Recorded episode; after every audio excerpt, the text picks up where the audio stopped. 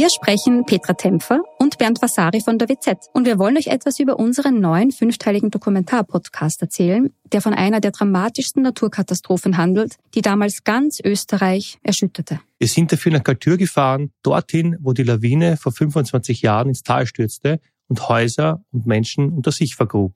31 Menschen starben, darunter zahlreiche Kinder. Wir haben nach Antworten auf die Frage gesucht, wie es überhaupt zu dem Unglück kommen konnte und wer damals die Verantwortung getragen hat. Gibt es überhaupt einen Schuldigen? Die Kaltürer haben uns auch erzählt, wie sie die Tage nach der Katastrophe erlebt haben. Der damalige Bürgermeister war übrigens Anton Matle, der heute Landeshauptmann von Tirol ist. Ihr könnt unseren Podcast Galtür, der weiße Tod unter wz.at hören und auf allen Plattformen, wo es Podcasts gibt.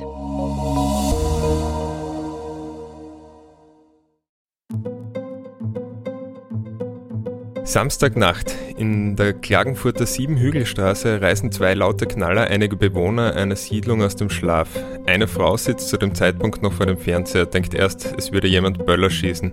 Beim Nachschauen erkennt sie aber die Umrisse ihres am Boden liegenden Nachbarn. Willkommen bei Delikt, dem Kriminalpodcast der Kleine Zeitung. Mein Name ist David Knees. Für die kleine Zeitung war der langjährige Reporter Peter Kimmeswenger am Tatort. Er schreibt und recherchiert dazu seit nunmehr fünf Jahren und ist heute bei uns zu Gast. Herr Kimmeswenger, was ist da genau passiert in dieser Nacht des 31. Oktober? Naja, es war eine, eine unglaubliche Nacht. Es hat um äh, circa äh, 4.30 Uhr, 4.35 Uhr bei mir zu Hause äh, das Festnetztelefon geläutet. Ich bin also noch einer, der ein Festnetztelefon hat, der im Telefonbuch steht und einen Anrufbeantworter hat. Und ich habe also das Telefon läuten gehört.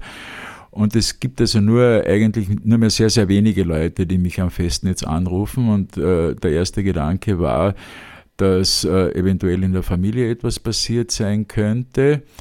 Äh, bin dann also völlig überstürzt aus dem Tiefschlaf äh, aufgewacht, äh, bin aufgestanden, bin ins Wohnzimmer, habe also äh, den Anruf äh, nicht mehr erreicht, aber Gott sei Dank äh, hat also der Anrufer eine, einen kurzen Satz hinterlassen, ich möge ihn zurückrufen, was ich natürlich sofort getan habe. Und die Information hat gelautet, dass in der unmittelbaren Nähe meiner Eigentumswohnung, die ich also seit mittlerweile 37 Jahren bewohne, etwas ganz Schreckliches passiert ist. Äh, ich habe mir also dann sofort äh, angezogen, bin hinaus in die Nacht. Ich kann mich ganz genau erinnern, es war frostig kalt, es war neblig, es war fast ein, ein bisschen eine, eine gespenstische Stimmung bin dann also hinuntergefahren, äh, Luftlinie entfernt vielleicht 500, 600 Meter.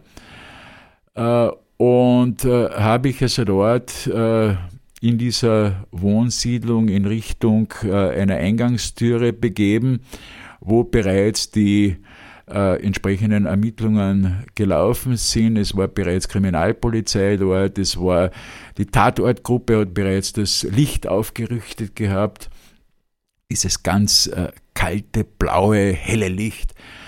Und äh, ich habe also in, in Umrissen erkennen können, äh, dass also eine, eine Person äh, leblos dort äh, vor dem Eingang äh, liegt. Und äh, habe mich also dort äh, frierend ein bisschen kundig gemacht, was denn da jetzt wirklich passiert mhm. ist. Bin also auf die ersten Sanitäter gestoßen die für diese Person äh, nichts mehr tun konnten. Ich habe also dann mit den ersten äh, Ermittlern gesprochen, die also auch noch nicht wirklich also ein, ein, ein Gesamtbild sich selbst machen konnten. Man konnte also in diesem grellen Licht, das Richtung Ende des Lichtkegels natürlich immer fahler wurde, äh, Einschüsse erkennen an der Eingangstüre, massive Einschüsse, mehrere Einschüsse. Und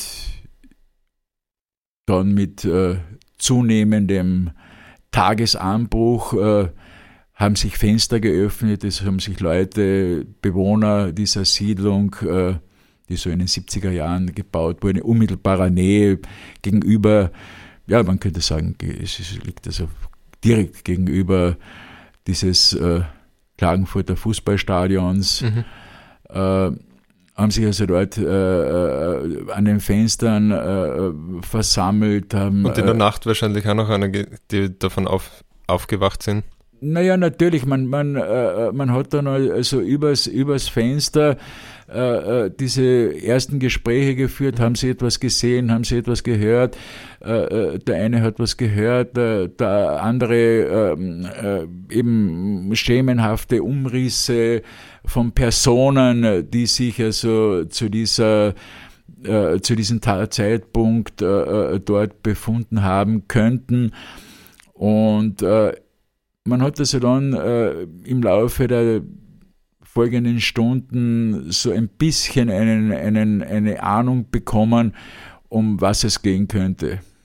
Genau, ja, das wäre nämlich eh meine nächste Frage gewesen. Sie haben am nächsten Tag schon von der Handschrift des organisierten Verbrechens geschrieben. Warum?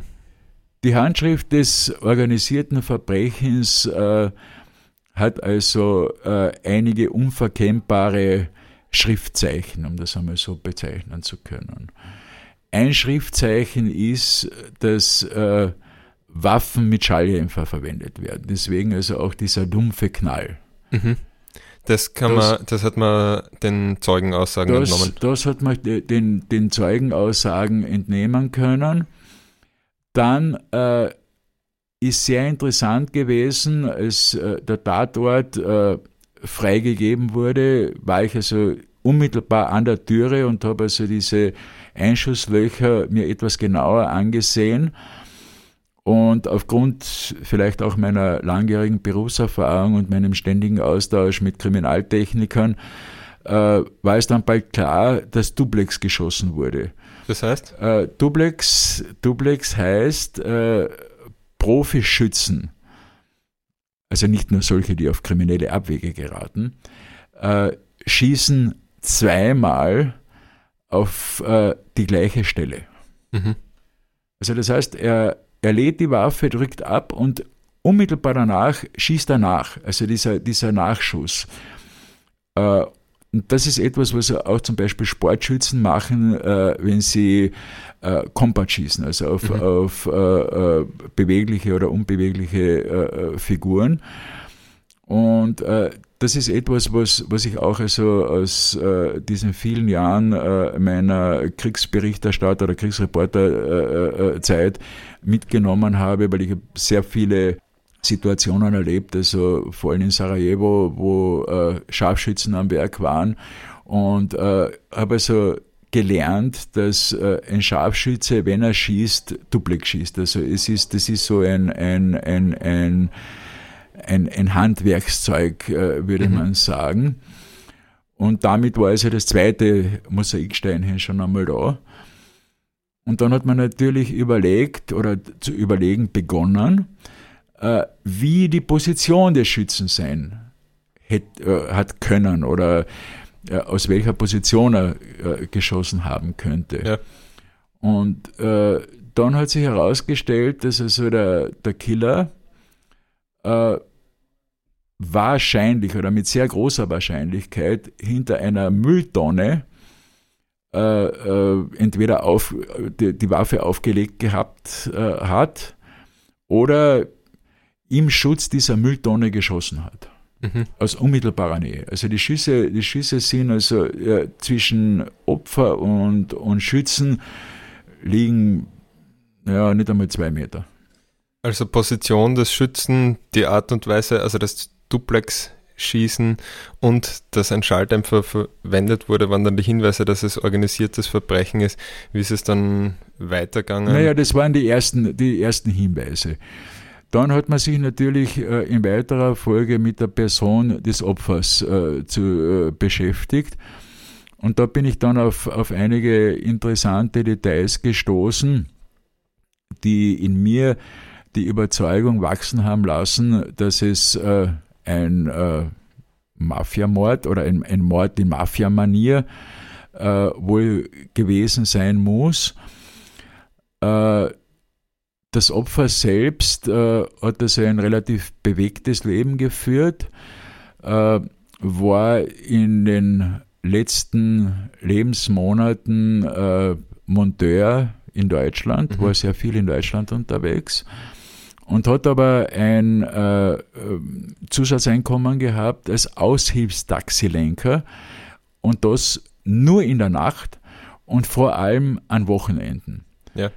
Und äh, zu seinen Fixansteuerungsstationen äh, äh, haben unter anderem Rotlichtlokale äh, gezählt. Ja. Naja, und, und, und diese, diese Spur hat sich dann insofern bestätigt, äh, als auch äh, verschiedene Leute sich gemeldet haben, die erzählt haben, äh, er hätte wohl eine Schwäche für Damen von zwiespältigen Ruf gehabt. Und da ist natürlich sehr interessant, dass sich also bis zum heutigen Tag meines Wissens aus diesem Kreis äh, niemand gemeldet hat. Also es mhm. ist, es gibt so gut wie, wie keine persönlichen Kontakte von äh, Personen, die ihm also gut bzw. sehr gut gekannt haben, äh, die sich also irgendwo geoutet hätten und vielleicht äh, äh auch noch äh, weitere Informationen den Ermittlern geliefert haben. Mhm. Weiters auffällig ist, dass also bis zum heutigen Tag weder medial noch mir persönlich Ermittlungsergebnisse aus Deutschland bekannt sind. Also es ist ja heute draußen äh, tagelang äh, gewohnt. Äh, er hat also dort auch soziale Kontakte gepflogen, das weiß man mittlerweile. Aber welche konkreten Ermittlungsergebnisse diese äh, Nachforschungen äh, in Deutschland ergeben haben, beziehungsweise welche Puzzlesteine äh, zusammengefügt werden konnten, ist bis heute völlig unklar. Und meine ganz persönliche Vermutung ist, dass dieser Mann, dieser Klagenfurter, der eigentlich ein vollkommen unbeschriebenes Blatt. Geben wir äh, vielleicht den Namen, also Rein, Reinhard O., ein 47-jähriger Monteur. Äh, ein damals 47-jähriger Monteur, der Herr äh, Reinhard O., von allen nur Reinke genannt, äh, hat also ein relativ äh, unauffälliges Leben nach außen hingeführt. Äh, und hier scheint wohl auch der Schlüssel äh, zu einem möglichen Motiv dieses Mordes zu liegen. Mhm. Äh, meine persönliche Vermutung ist, dass der Herr O aus irgendeinem Grund irgendjemanden dermaßen, wahrscheinlich sogar unbewusst, völlig unbewusst, in die Quere gekommen ist, der mit sich beschlossen hat, den Herrn O ins Jenseits zu befördern. Mhm. Und das macht diese Geschichte eigentlich so, so spannend, weil es gibt kein aufgesetztes Motiv, es gibt kein, kein äh, augenscheinliches Motiv. Und er war wahrscheinlich, ich meine, Sie haben mit mehreren Zeugen geredet aus seinem Umfeld, charakterlich auch nicht jemand, der so wirkt, als würde er Opfer eines solchen Verbrechens werden. Überhaupt oder? nicht. Also Überhaupt also wie, Also wie, wie, war, wie war es er als Person? Es, es passt, es passt also so vieles äh, überhaupt nicht zusammen. Also es ist, er war, er war weder äh, gewalttätig noch äh, irgendwo äh, äh, waffenverliebt noch äh, irgendwo ein, eine Person, die einer, einer anderen Person jetzt in, in irgendeiner Art und Weise schädigend mhm. entgegengetreten wäre. Und es muss wohl irgendwo, irgendwann zu einer Begegnung gekommen sein äh, mit, mit einer Person, mit einer Person oder beziehungsweise vielleicht sogar mit einem kleinen Personenkreis, die etwas ganz anderes in der, äh, in der Person des Herrn O gesehen haben, als das, was er eigentlich war. Mhm. Und möglicherweise war das sein, sein Todesurteil. Mhm. Ähm, Oberst Gottlieb Türk von der Polizei, der in dem Fall die Ermittlungen leitete, rief dann Zeugen aus dem Umfeld des Opfers aus auf, sich zu melden. Und hat das die Ermittlungen irgendwie weitergebracht? Wie, wie war das dann? Also man, man kennt die Täter nicht heute, aber hat man irgendwie mehrere Bastelsteine so zusammenbauen können, dass, dass es eine Vermutung gibt oder dass man eine Richtung weiß, in die man vielleicht weiter ermitteln kann oder ist man da einfach in einer Sackgasse? Naja, es gibt äh, zwei Ansätze. Äh, der Herr Oberstürk ist ja der Leiter des Landeskriminalamtes. Äh, unmittelbar ermittelt wird der Fall äh, von der Mordgruppe im Landeskriminalamt. Und äh, der Herr Dirk äh, ist also auch aufgetreten in der Jubiläumssendung von XY ungelöst. Und äh, dort ist erstmals äh, präsentiert worden eine mögliche Tatwaffe. Es mhm. soll sich dabei um ein äh, Sturmgewehr äh, der Marke Steyr 77 handeln, wie es also auch beim österreichischen Bundesheer verwendet wird. Äh, ich habe daraufhin äh, selbst äh, äh, Erkundigungen eingeholt und bin dann zu meiner eigenen Überraschung äh, draufgekommen, dass es eine zivile Version äh, dieser Waffe gibt, die ist ein, eine halbautomatische Waffe. Und äh, ja, also der, der, der Zugang zu diesen Waffen zu diesem äh, Gewehr ist also laut österreichischem äh, Gesetz äh, bei entsprechender Dokumentation äh, eigentlich für jedermann, für jeden Erwachsenen, der unbescholten ist, der gut beleumundet ist und so weiter, natürlich wird das alles eingehend geprüft, aber ist möglich. Also das heißt, man bekommt diese, dieses äh, StG 77 in der halbautomatischen zivilen Version frei im Waffenhandel zu kaufen. Und diesen, diesen Schalldämpfer auch? Der äh, auch Schall? Schalldämpfer, Schalldämpfer ist überhaupt kein Problem, nachdem wir jetzt auch Jagdwaffen mit, mit Schalldämpfer ausgestattet werden, äh, ist das überhaupt kein Problem, diesen, diesen Schalldämpfer auch dafür zu bekommen. Mhm. Aber es gibt einen zweiten interessanten Aspekt, und zwar, das ist die Munition. Ich habe also erst vor kurzem in Erfahrung bringen können, dass Spezialmunition verschossen wurde.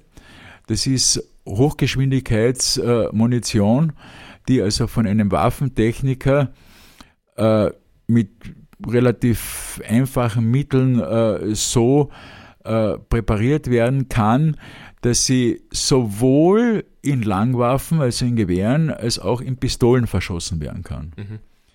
Und äh, diese Munition, äh, die also dort äh, fragmentarisch sichergestellt wurde, äh, hat äh, laut meinen Informationen eine tödliche Reichweite bis zu 10 Kilometern. Also das ist, ist etwas sehr Spezifisches. Mhm. Und äh, wie gesagt, das ist, das ist relativ, relativ neu, diese, diese äh, Information, die jetzt nur auch, glaube ich, ermittlungstechnisch äh, wohl für die Kriminaltechnik sehr wichtig ist, aber äh, im Prinzip also wenig äh, bis gar nichts äh, beitragen kann, um jetzt irgendwelche neuen äh, Erkenntnisse äh, zu gewinnen. Dann gibt es einen zweiten Aspekt, der für mich also vielleicht erfolgsversprechender wäre.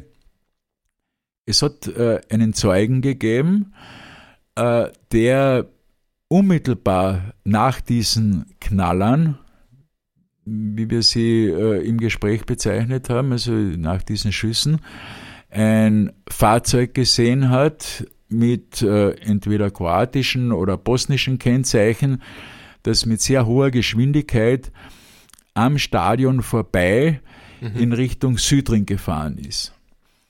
Und zu diesem Fahrzeug äh, ist ermittelt worden. Wie weit, wie tief, weiß ich nicht, aber auf jeden Fall, es ist auch nie irgendwo ein, ein äh, Aufruf publiziert worden, um also gezielter äh, äh, nach Informanten äh, äh, zu suchen, die möglicherweise dieses Fahrzeug gesehen haben. Also ja. jetzt, wenn man sich das äh, äh, frei zusammenräumt, es ist äh, aufgrund des Balkankrieges bis heute möglich, äh, Auftragskiller zu äh, aktivieren.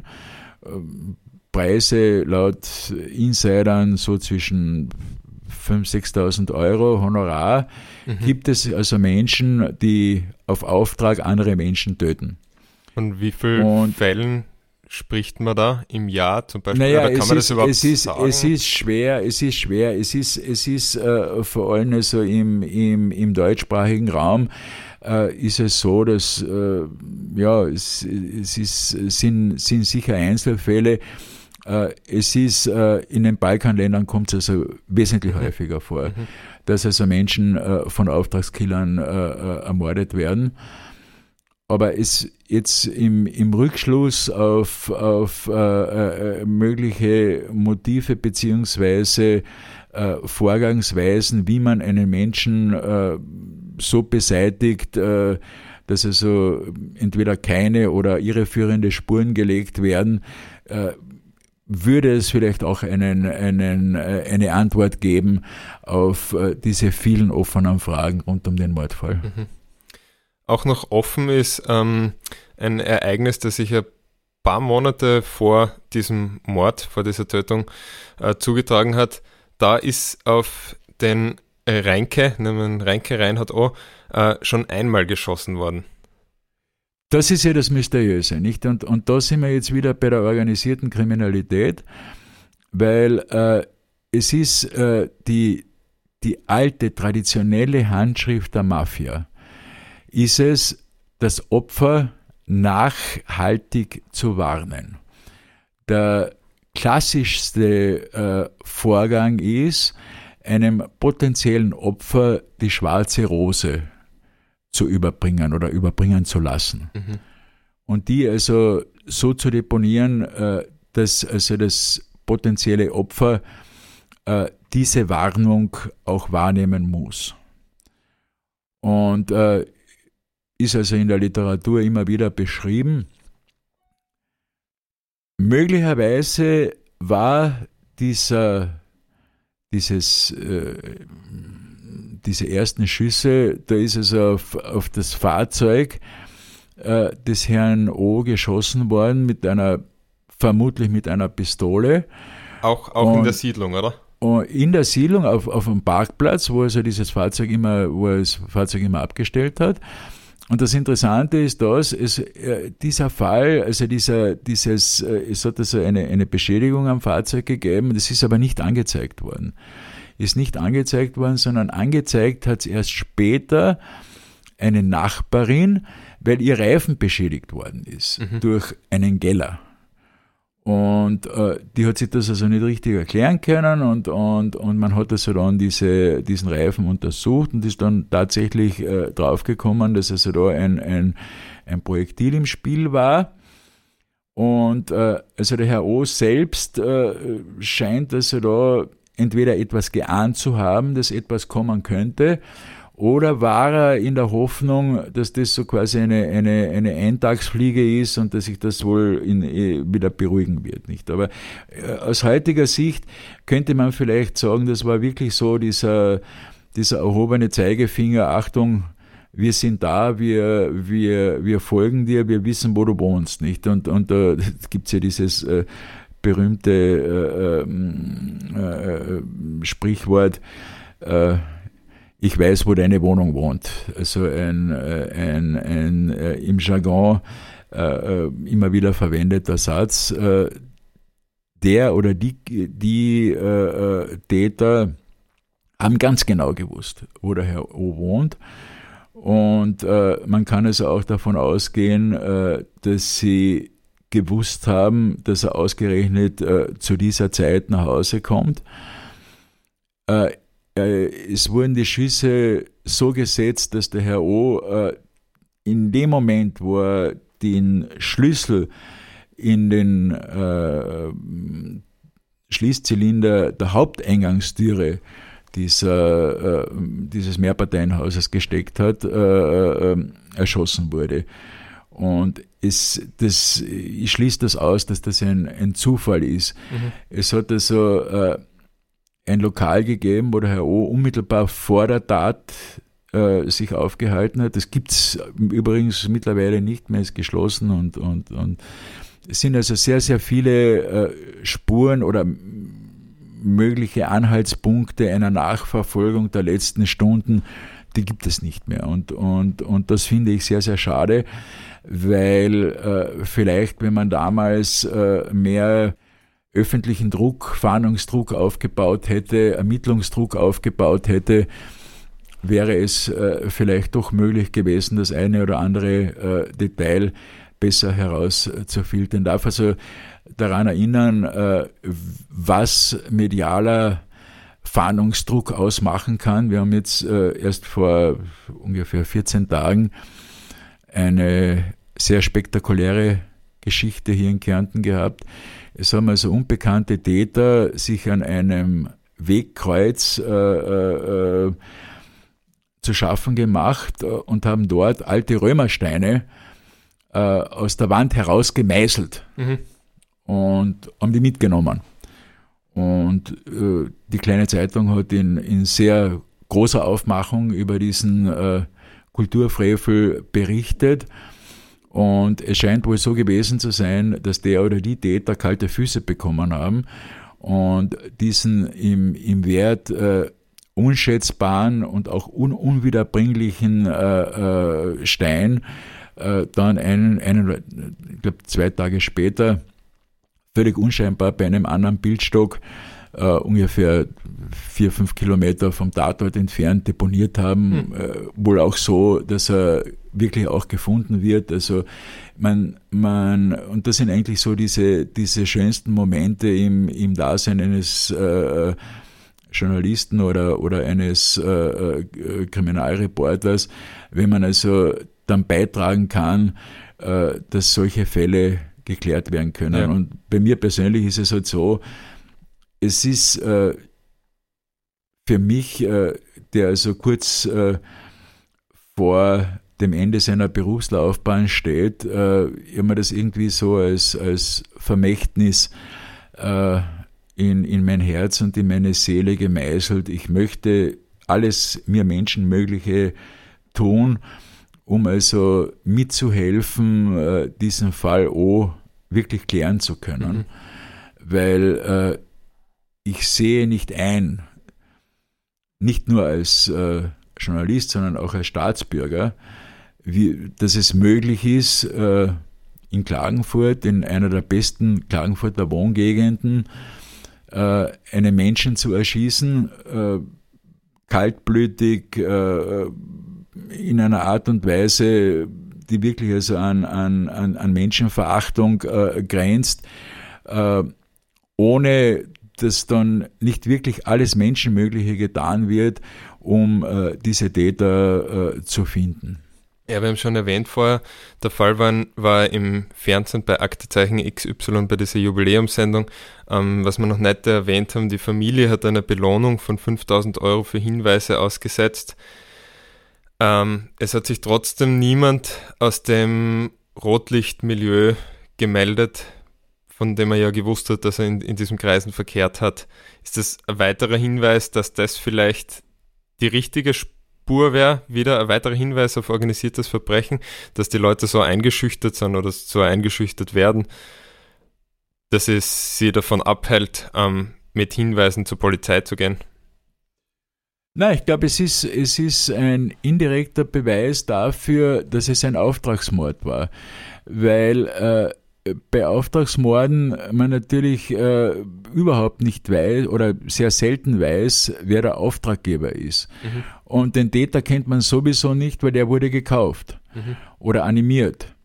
Also das heißt, es sind auch zwei Parameter, die äh, diese These bestärken könnten, äh, dass es wirklich also aus dem, aus dem äh, Milieu des organisierten Verbrechens kommt.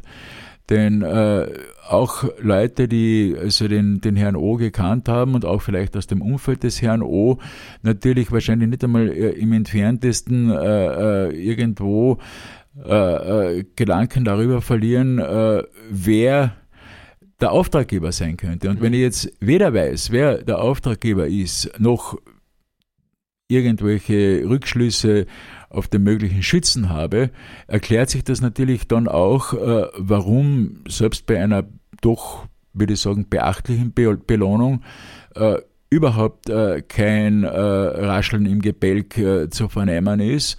Und es hat dann äh, auch immer wieder so diese These gegeben, äh, wenn also irgendwo Waffen gefunden wurden im Zusammenhang also mit, mit anderen Delikten, äh, hat man also auch diese Waffen immer wieder untersucht und man hat also gehofft, diesen berühmten Zufallstreffer zu landen, also diesen äh, ominösen Kommissarzufall, der dann äh, zur Seite springt, wenn einmal nichts mehr geht. Mhm. Aber in diesem Fall scheint also auch Kommissar äh, äh Zufall völlig auszulassen. Und äh, ja, es ist, es stimmt mich sehr, sehr traurig. Es ist eigentlich äh, nach diesen 43 Jahren äh, Kriminalreporter-Dasein der erste Fall, der in so einer Art und Weise äh, bis jetzt äh, ungeklärt geblieben ist. Man hat also einige Gewaltverbrechen, über die ich berichtet habe, nicht restlos klären können, äh, teilweise auch nicht sühnen können, weil also die Beweislast äh, zu vage war. Aber man hat zumindest in Ansätzen äh, relativ äh, konkret äh, gewusst, in welche Richtung, beziehungsweise teilweise auch personenzentriert äh, woher äh, diese Gewalttaten äh, gekommen sind. In dem Fall scheint es wirklich so zu sein, dass äh, hier überhaupt äh, ja, völliges Schweigen herrscht. Und, aber eines darf ich vielleicht äh, in dem Zusammenhang schon sagen. Es ist, werde also nächstes Jahr, Ende nächsten Jahres, äh, meine berufliche Tätigkeit äh, beenden und äh, darf aber auch vielleicht diesen Weg nützen, um zu sagen, ich werde nicht locker lassen. Also mhm. dieser, dieser Fall wird mich sicher äh, wahrscheinlich bis zu meinem Tod, bis zu meinem letzten Atemzug äh, beschäftigen, weil ich es einfach äh, nicht zulassen möchte, mir gegenüber nicht zulassen möchte, dass ich nicht alles Menschenmögliche getan habe, um also hier Licht ins Dunkel zu bringen. Aber so wie Sie das vorher geschildert haben, wenn nicht direkt ein Mitwisser oder vielleicht sogar der Auftraggeber, der Täter selber wahrscheinlich sowieso nicht, aus irgendeinem späten Reuegefühl oder am Sterbebett zur Polizei gibt und gesteht oder den entscheidenden Hinweis gibt, kann man mit den Ermittlungen, die derzeit laufen oder wahrscheinlich nicht mehr in dem Ausmaß, wie es damals äh, durchgeführt wurden, zu einem Ergebnis kommen oder stehen da die Chancen eher schlecht? Nein, ich, ich glaube also, äh, es ist, die Hoffnung stirbt zuletzt. Und, und ich habe also gerade jetzt äh, vor ungefähr zwei Monaten nachgefragt beim Bundeskriminalamt in Wien. Da gibt es also eine eigene Abteilung für Cold Case Fälle. Mhm äh, wo also oft nach Jahrzehnten äh, Fälle wieder aufgerollt werden.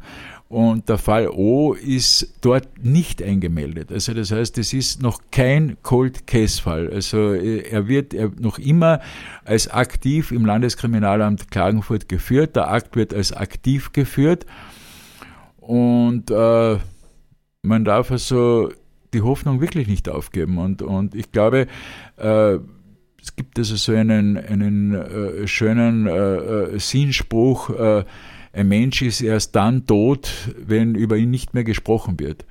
Und ich glaube, wir haben sowohl als Mitbürger als auch vielleicht als äh, im Beruf besonders Berufene äh, die Aufgabe, äh, solche Fälle unter Anführungszeichen am Leben zu halten, mhm. über, über sie zu berichten, über sie zu sprechen und äh, vielleicht doch auch äh, den Angehörigen die Möglichkeit zu geben, eines Tages wirklich äh, in, in, in ihren äh, tiefsten äh, inneren äh, äh, Seelengefühlen äh, abschließen zu können. Mhm. Ja, dann hoffen wir, dass es noch dazu kommt, dass der Täter oder der Hintermann, die Hintermänner zur Rechenschaft gezogen werden können irgendwann. In dem Fall würde ich Sie dann gern noch einmal zum Gespräch darüber einladen, wenn es in Ordnung ist. Ich hoffe, ich bin äh, nicht zu alt und äh, kann mich noch an alles erinnern und äh, bin auch noch artikulationsfähig. Wäre ich gern wiederkommen. Okay, dann werde ich mich melden. Äh, ich sage jedenfalls danke für das Gespräch, Peter Kimmeswenger. Und euch, liebe Hörerinnen und Hörer, vielen Dank fürs Zuhören und bis bald bei einer weiteren Folge von Delikt, dem Kriminalpodcast der Kleinen Zeitung. Mein Name ist David Knees.